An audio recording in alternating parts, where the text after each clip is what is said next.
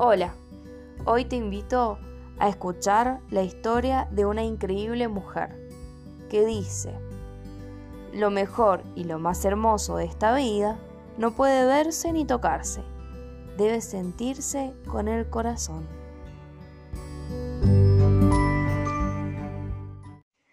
Había una vez una niña llamada Helen, que sufrió una fiebre tan terrible que quedó sorda y ciega a la vez. Helen se sentía tan frustrada que pasaba sus días tirada en el suelo, gritando y pataleando. Su mamá decidió entonces llevarla a una escuela especial para ciegos. Una talentosa y joven maestra de nombre Anne conoció a Helen e intentó enseñarle a hablar. Pero, ¿cómo aprender la palabra muñeca si no podés ver tu juguete favorito? ¿Cómo decir agua si nunca has oído a alguien hablar.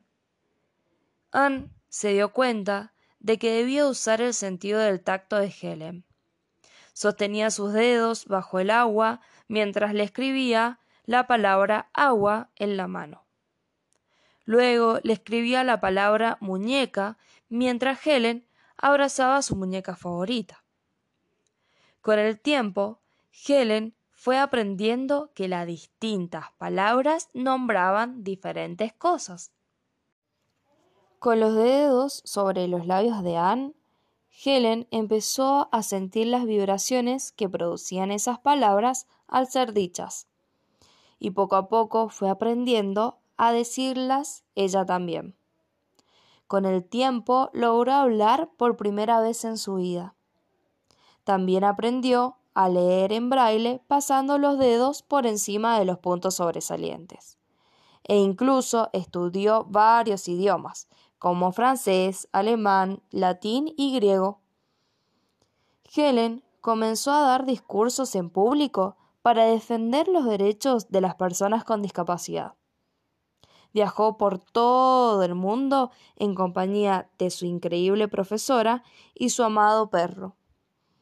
No necesitaba palabras para decirles lo que sentía.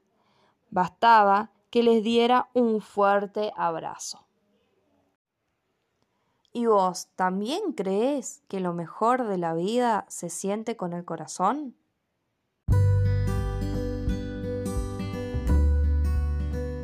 Esta es la historia de Helen Keller del libro Cuentos de Buenas noches para Niñas Rebeldes. Bye.